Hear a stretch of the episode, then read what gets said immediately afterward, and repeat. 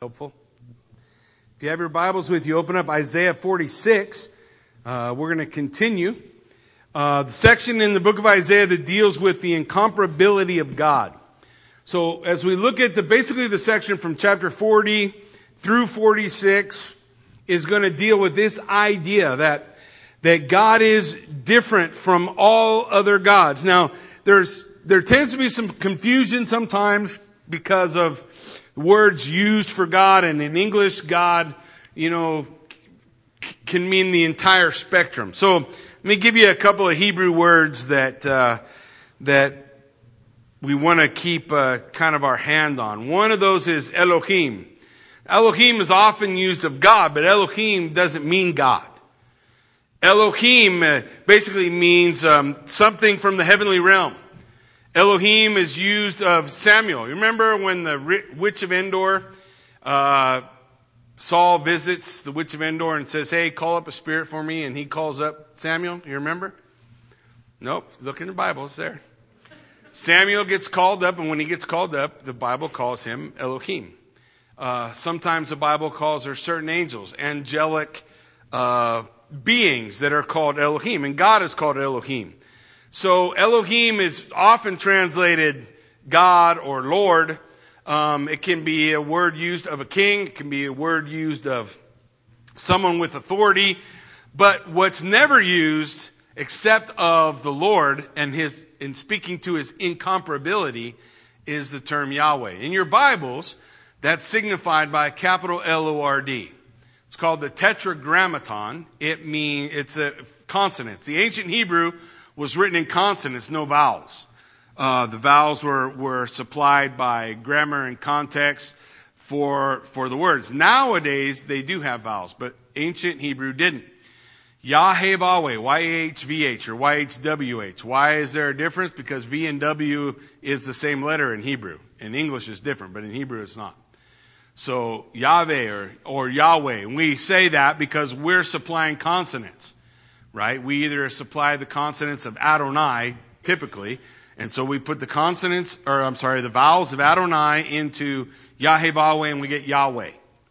Um, if you supply, I want to say it's, if you supply Elohim as the vowels, then you get Jehovah.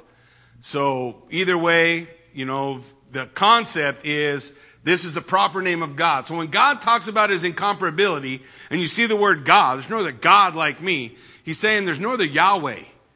That's it. There's one Yahweh. There are other spirit beings, right? Paul would say, if, if myself or another or even an angel come to you with any other gospel, let him be what? Accursed, anathema, right? There's only one gospel. So there are heavenly beings, right? The fallen heavenly beings we usually describe as demons, yes? And the elect heavenly beings we describe as angels, but even those are very simple terms.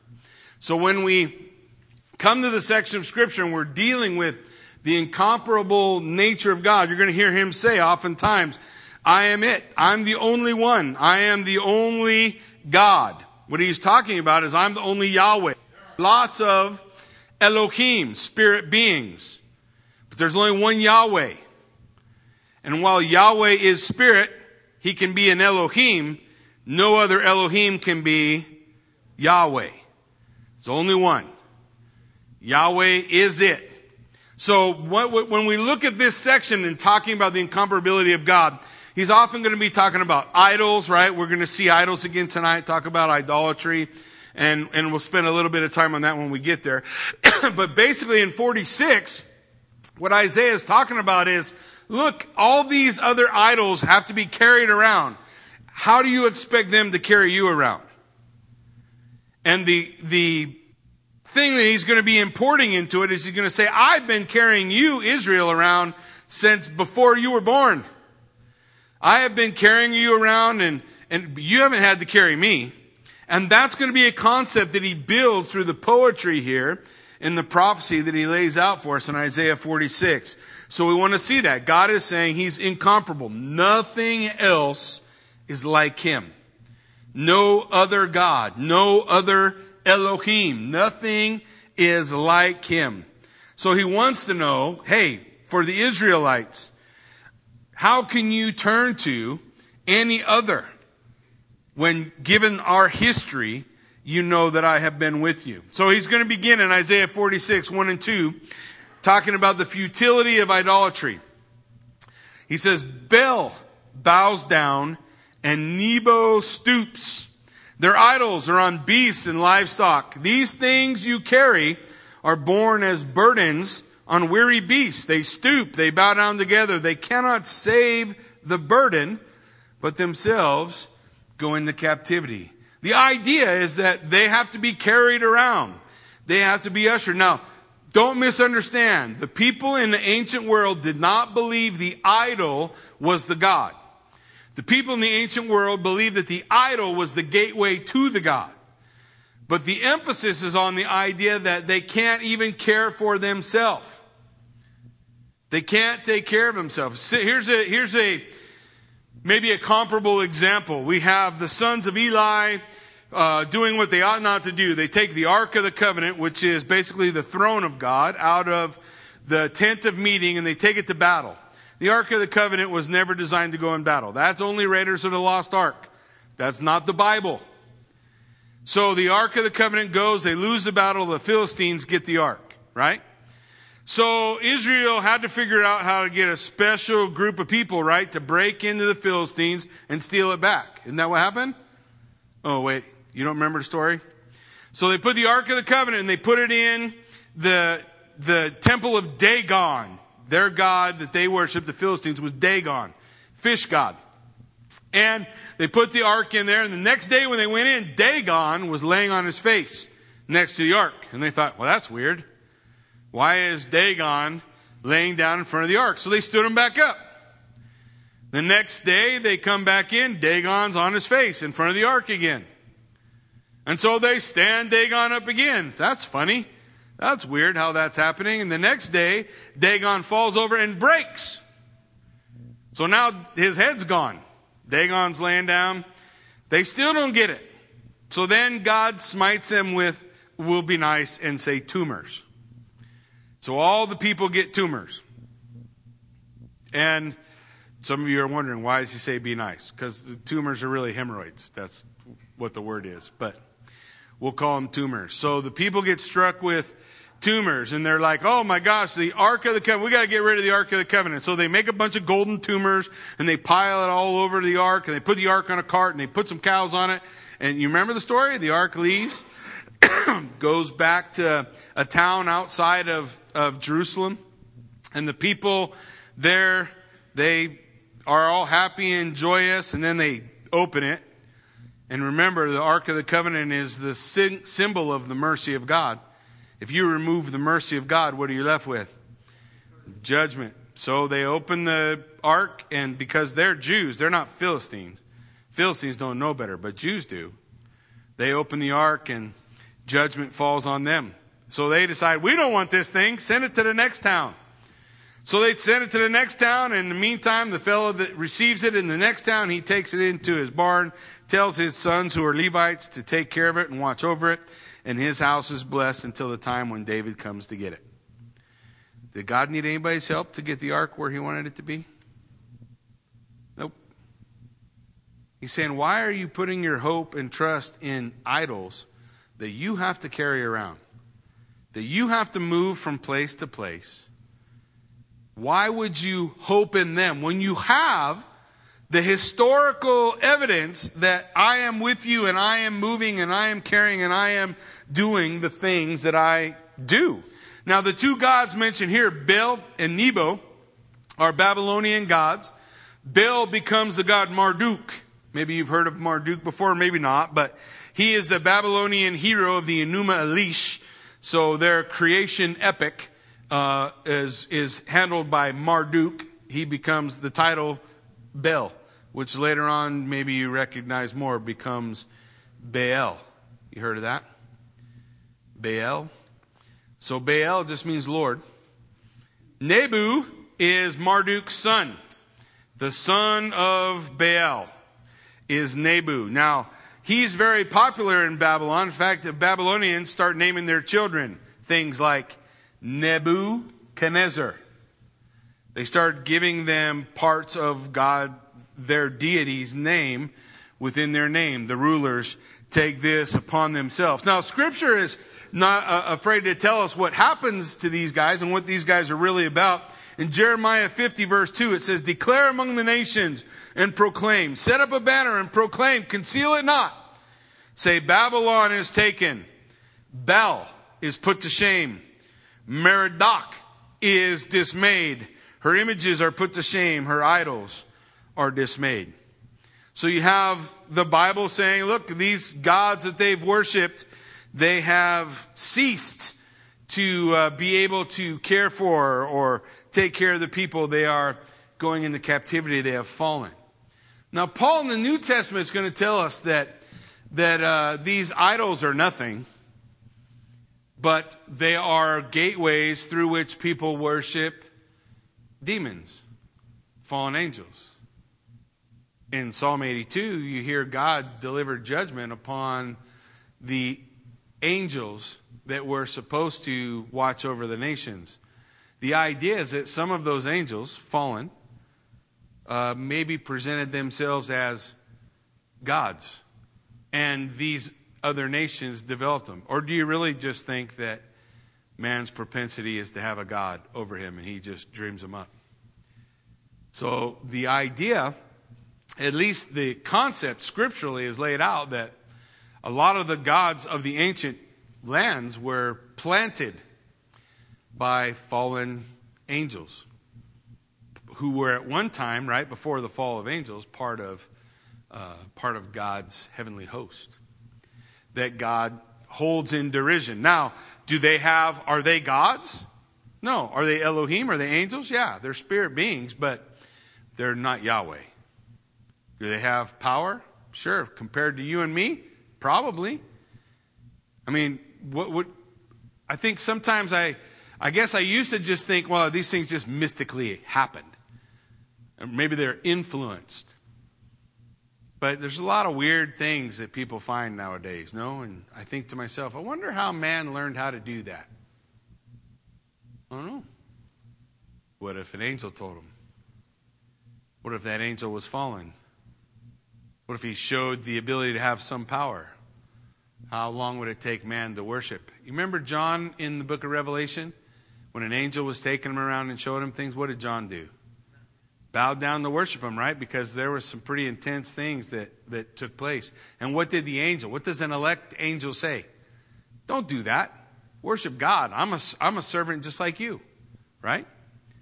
But the fallen, they're not that way. So maybe some of the background of some of the gods that we read about, right, in the Old Testament and on into the New, when Paul talks about them as demons, which is uh, shadim, uh, Uh, another way of saying, uh, what, or at least what we would consider to be a fallen angel. Maybe that's what Bel and Nabu were.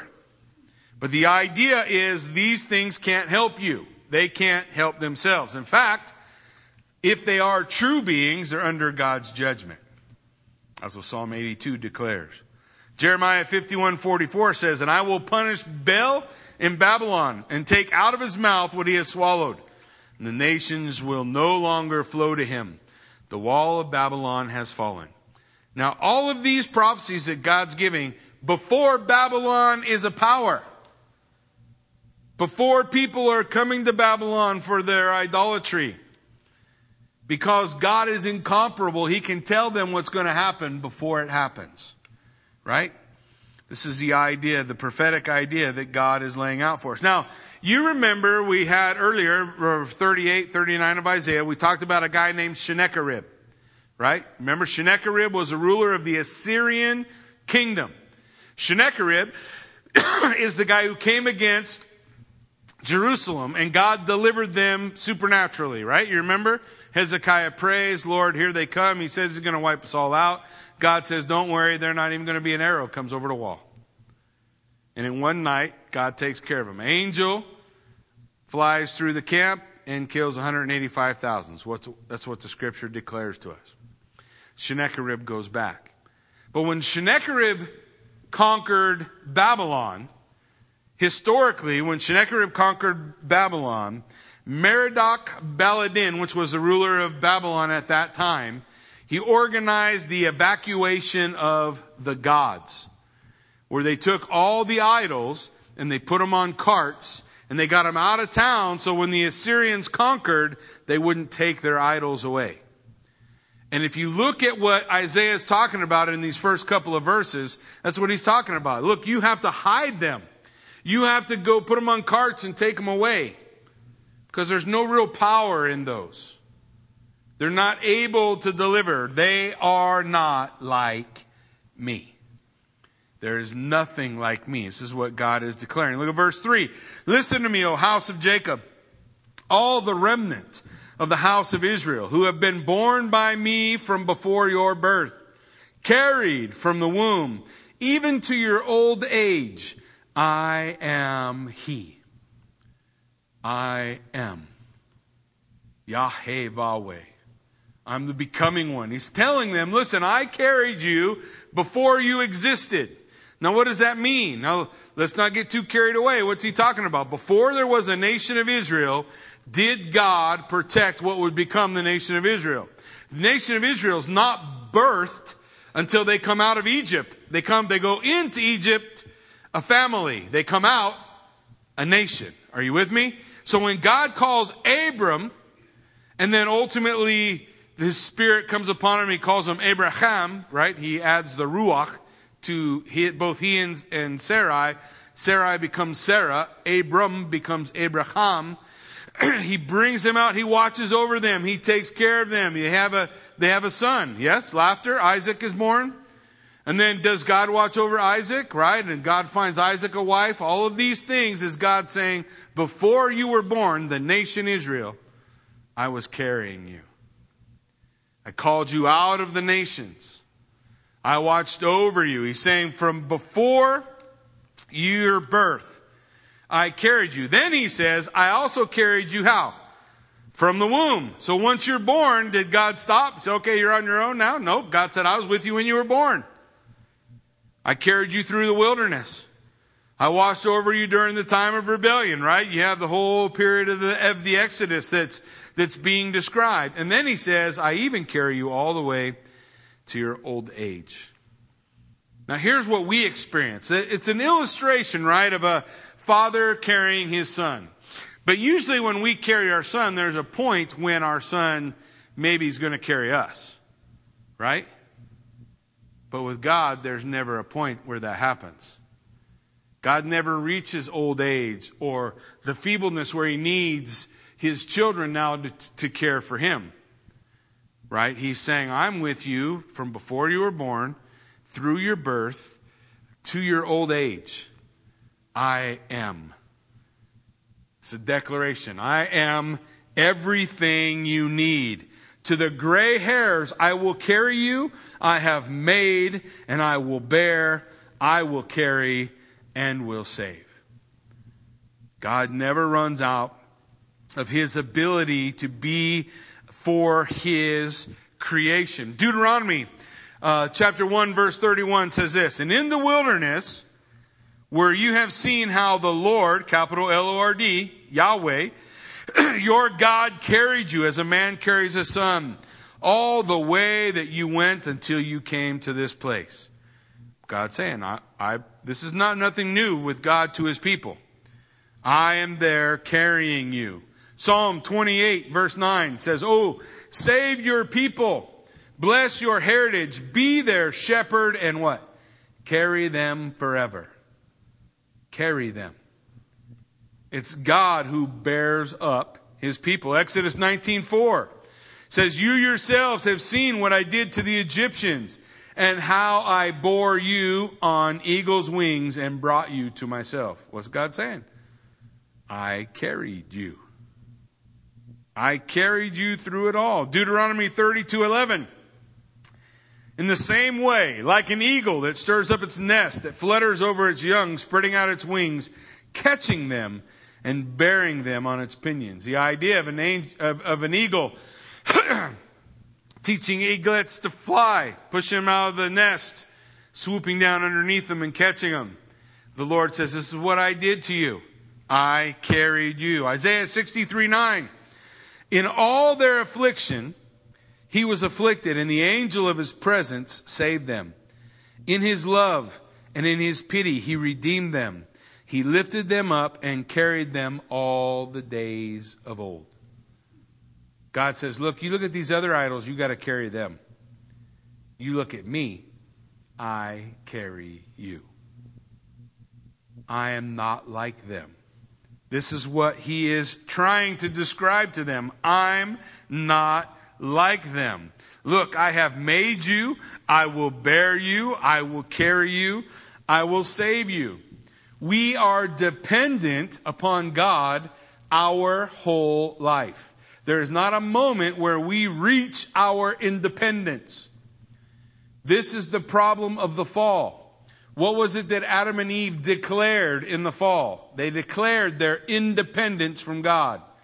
We will now decide what's right or wrong. How well are we doing so far? For the most part, we don't have no idea what we're doing. We're flying blind. We think we do something right, turns out to be wrong. We think we did something wrong, maybe it turns out to be right. But what we declared was our independence. I don't need you, God, to tell me anymore. But what the scripture declares to us is that we are dependent on God. We are just as dependent on him when we're older as when we were infants. We need him to carry us. Learning to be dependent on the Lord. Because he's declaring right here, for I am, in every age, I am the unchanging I am. I am he. Scripture says in Psalm seventy-one, verse nine, do not cast me off in the time of old age. Forsake me not when my strength is spent. This is the psalmist crying out, Lord, I need you every moment of my day. In verse eighteen of Psalm seventy-one, he says, so even to old age and gray hairs, O God, do not forsake me until I proclaim your might to another generation, your power to all those to come. Living our lives in dependence on God. It's a lesson that God's people have always needed to be reminded of. He says in verse five, look, to whom will you liken me and make me equal? And compare me that we may be alike. Throughout history, I actually like, there's a, there's a thing called uh, Lutheran satire on YouTube. Uh, occasionally it's funny. Sometimes it's not. Especially when they're poking fun at me. But when they're poking fun at other people, it's pretty funny. So in Lutheran satire, they have this YouTube video that discusses the Trinity. See, we are always trying to describe Yahweh, of whom there is no other being like him. And we try to use creation to describe him. And we fail every time. No matter how you describe it, you think, oh no, I got the perfect one. No, whatever one you think you have leads into some kind of heresy. That's why there's a long, complicated definition for the Trinity. The Trinity, one in being, three in persons. Okay, that's uh, as simple as I can say it without getting into too much trouble.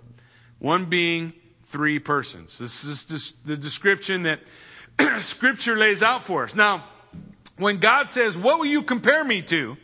When we say, well, the Trinity is like the sun, and the heat of the sun, and the light of the sun, and then the sun itself. We have in some way diminished Yahweh. Because Yahweh is way bigger. We say he's like, a, a, what is it, three-leaf clover, or when we say he's like an egg, or when we say all the different descriptions or illustrations we try to use to describe it. But what Yahweh says is, there is nothing like me in all of your creation. Nothing. He is the only Yahweh. There's nothing to compare him to. There's nothing to point to. There's nothing that we can say is like him. In Psalm eighty-nine, verse six, it says, for who in the skies can be compared to Yahweh? The Yahweh. Who among the heavenly beings is like the Lord? A God greatly to be feared in the counsel of the holy ones. awesome above all who are around him. O Lord God of hosts, Sabaoth, the angel armies, who is mighty as you? Is there any? No, Lord, with your faithfulness all around you. What's it, what's the declaration? There is no one like Yahweh. The fact that people struggle over the idea that you can't describe Yahweh boggles my mind.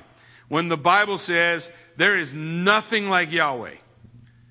But somehow in, in, in our arrogance, we are intellectual enough to figure him out, right? So I should be able to describe him. That's not what the Bible says. The Bible says you shouldn't be able to describe him. Because he's bigger. There's nothing to compare him to. There's nothing like him. All I do is take what the Bible says. The Bible talks about Yahweh. That I am one. Hear, O Israel, the Lord your God, the Lord is one. You've heard that before, right? The word is echad. It means God is unified. People like to argue that with all, all with me all the time. What do you mean it means he's unified? Well, because the first time it's used in Genesis, it says Adam's God brought Adam uh, brought Eve to Adam, and he took her and said, "This is now bone of my bone, flesh of my flesh." Right? And for this reason, a man shall leave his mother and father and be joined to his wife, and the two shall become. Oh, you've heard it before. Echad. Same word for the way God is one. Now, I don't know what you're going to do about it, but a husband and wife are how many? They're one when they're married, but they're two persons, aren't they? The description, we're taking what God in his word describes himself as. Both or all, the Father, the Son, and the Spirit proclaim that they created the universe because there's one Yahweh expressed in three persons. Well, how do you do that? Well, this is where we get to the part where there's only one Yahweh. And I try to pick up an egg, but it doesn't work. And I try to look at the sun, and it doesn't work. So I just try to use what God says, right? Here's what he says. There's nobody like me. I'm it. There's only one Redeemer, Yahweh. Jesus said, I am Yahweh. Conf- anyone who confesses that Jesus Christ is Kyrios, Lord, in the New Testament, always in Hebrew is described as Yahweh, the proper name of God. Confess that he is Lord and believe in your heart that God raised him from the dead and you will be. Yeah, look. This is what Scripture declares. God is saying here in Isaiah forty-six, nobody like me. Nobody. So the idea that we struggle describing what God is like should not befuddle our minds. We should say, there's nobody like Yahweh. Whatever he declares he is in the Word, he is. Period. And one day, we won't see through a glass dimly anymore. We'll see face to face. One day, we won't know in part. We will know completely, right? That's what First Corinthians thirteen tells us. We will see his face, and we will understand. Well, look what he says, verse six. Those who lavish gold from the purse, weigh out silver in the scales, hire a goldsmith. He makes it into a god. Then they fall down and worship. They lift it to their shoulders and carry it. They set it in a place, and it stands there. Cannot move from its place. If one cries to it, it does not answer or save him from his trouble. What's he talking about? He says, well, look at the effort it takes to make them. Got to go through a lot of work to make them. And then they worship them, fall down and, and worship before the things they made with their own hands. Anytime a god becomes a part of his creation, he stops being separate from his creation. So we have this idea, look, he, they, they, they were created. You made them. They didn't make you. You made them. You fall down and worship them. You lift them up. You carry them. You set them in their place. What's the result? It can't save you. It can't help you. It can't answer you when you call. So as we look here in Isaiah forty-six, we have to remind ourselves, look, Israel is feeling helpless and hopeless. And God is reminding them there is only one God, theirs, their God, and he is able. He's demonstrated to them. He's telling them the truth of what he's saying by history, not only of what he has done, by his, but also by his ability to speak about what's going to happen through the prophets before it happens. To tell them what's going to happen before. He's saying that he stands outside of history, and he is powerful enough to impact history. He can tell you the future because all things unfold according to his purpose. So now he says yet again to them, through the prophetic word, I'm telling you the deliverer's name before he's even born. You remember what his name was? Cyrus, right? Cyrus is going to deliver you. Now the question that remains, given that God has given you this inf- information before it happens, will you believe? That's the question to Israel. Will you believe? I'm telling you the future. I'm telling you what's going to happen. I'm telling you how it's going to look. Will you believe? Listen to what he says in verse eight. Remember this and stand firm, or stand firm. Recall it to mind, you transgressors. Remember all the lessons you learned about idolatry? How many times has an idol buried, uh, uh, got you out of trouble? How many times have they been able to deliver? Remember, call it to mind. Remember the former things of old. Remember how I've told you things before they happen. Remember the power of God to deliver. Israel's history is a history of God's carrying them and delivering them. No? Throughout their entire time, the Lord says, remember. Remember the things of old. Why? Because I am incomparable. Look what he says. I am God. There is no other. I am God. There is none like me. He is the only one able to do what he says he has done.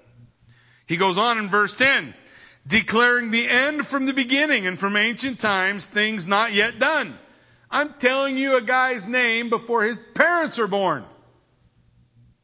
I'm telling you he's going to turn the people loose before you're ever in captivity.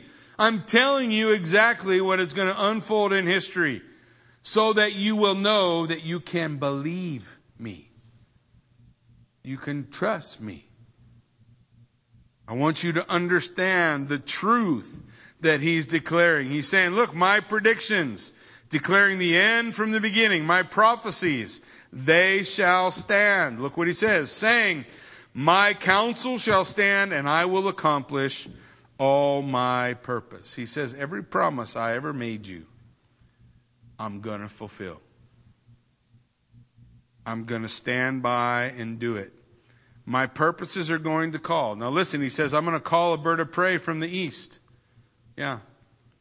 The man of my counsel from a far country. Who's that man? Cyrus. He's already told us. Cyrus, I'm going to call him. He's going to deliver. I told you he's going to he's going to conquer Babylon and they're not going to know it for three days. He's going to take over a nation with very little, if any, bloodshed. He's going to conquer and set the children of Israel free. He says, I have spoken.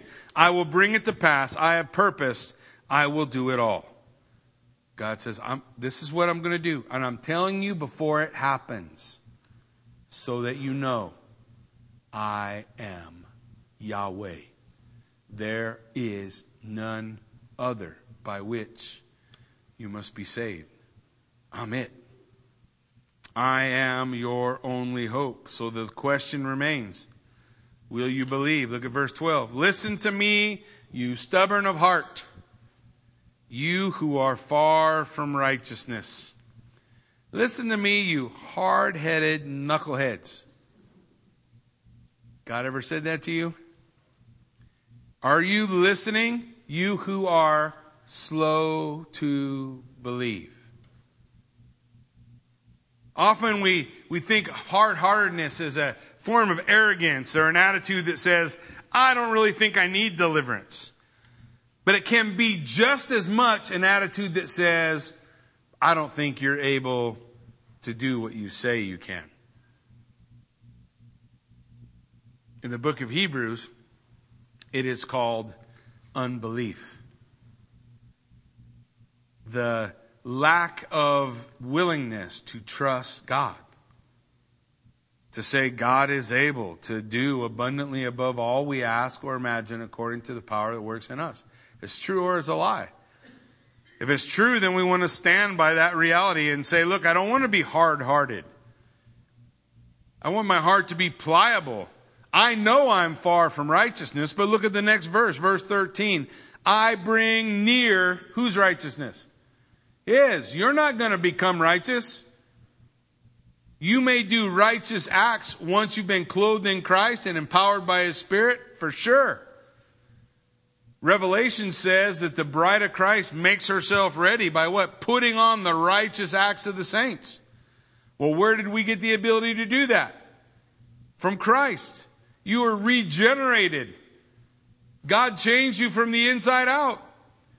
My propensity is not to do good. And while mankind may declare me to be good, that's not what the Bible does. What's the Bible say?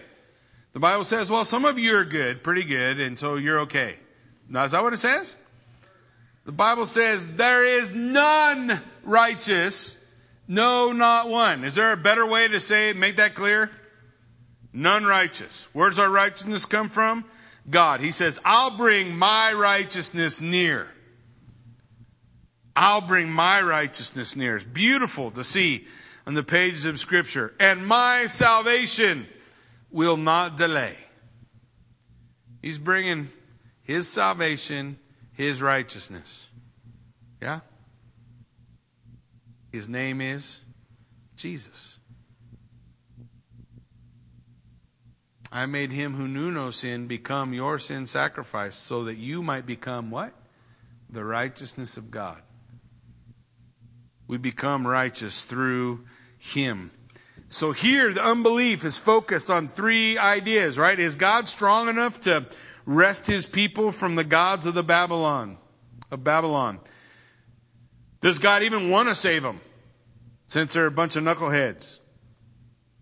And if God wants to save him, would He really use a guy as wicked as Cyrus? He's a pagan. You ever been surprised about how God does something? There was a thing in the early seventies God did through a bunch of crack-headed hippies. It wasn't crack, it was pot, but you get the idea. Right? God did something. People said, no, that's not God. Eh, I think it was. God ever used somebody you thought He couldn't use? Yeah. He says, will you believe? Will you trust me? Will you trust that I'm doing? I'll bring my righteousness. It will not be far off. My salvation will not delay. I will put salvation in Zion. For who? For Israel, my glory. What's the promise? I'm near. For who? My people. What's Israel mean? Governed by God. Paul tells us in Romans chapter eight, nine, ten, and eleven, we've been grafted in. We've been grafted in by the work of Christ to be a part of spiritual Israel. That we become a part of God's family. This thing that the Lord is declaring through Isaiah in Isaiah forty-six sounds a lot like Romans five eight, which says, God shows His love toward us when we were yet sinners. Christ died for us. Not when you were good, when you are at enmity with God. First Corinthians one thirty says, and because of him, you are in Christ Jesus. Because of who? Because of him, you are in Christ Jesus, who became for us wisdom from God. Who's that? Who's he speaking of? Jesus. What else did he become for us? Righteousness, sanctification, and redemption. He said, I will bring salvation near. I will bring my righteousness near. Will you trust me? For I am still the same yesterday, today, and forever. Amen? Let's pray. Father God, we thank you that we can come before you this evening, Lord. We thank you for an opportunity to study your word, to open it. Lord, I pray that it would challenge us. I pray that it would challenge us in ways maybe that uh, that we haven't considered. And ultimately, God, our desire is to be conformed to your image, transformed from who we were to who you want us to be, that we don't become like the world. We become like you. And we do that when we submit ourselves to your word, what your word declares. For your word is the final arbiter, the final say. It's not my job to conform it to me. It's my job to conform me to your word. So, Lord, may we be a people who trust you, who put our hope in you, who set aside our fear and our worry and our concerns because we say, God is able. I always love the The prayer, the Hebrew use, it stood before Nebuchadnezzar when he said, who can deliver you from my hands? And they said, our God is able. But whether he delivers us or not, we're not ever going to bow. Man, those three Hebrew kids, they knew what was up. They trusted God. Didn't keep them from going in the fire, but it gave them company there. And they knew forevermore, I don't have to be afraid, for my God is with me wheresoever I go, and he is able. May we learn the lesson, and may we learn it well. In Jesus' name we pray. Amen.